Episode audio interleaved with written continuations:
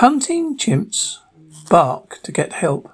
Chimpanzees bark to recruit group members when they go hunting.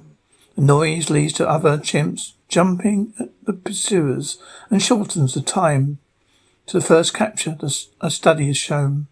It is the first indication that chimps use vocal communication to facilitate group cooperation. Findings come from analysis. 300 chimpanzees hunts in the rainforests of Uganda. Uganda. Creatures humans' closest living relatives mostly forage on fruit, but occasionally go after small, agile monkeys for meat rich in protein.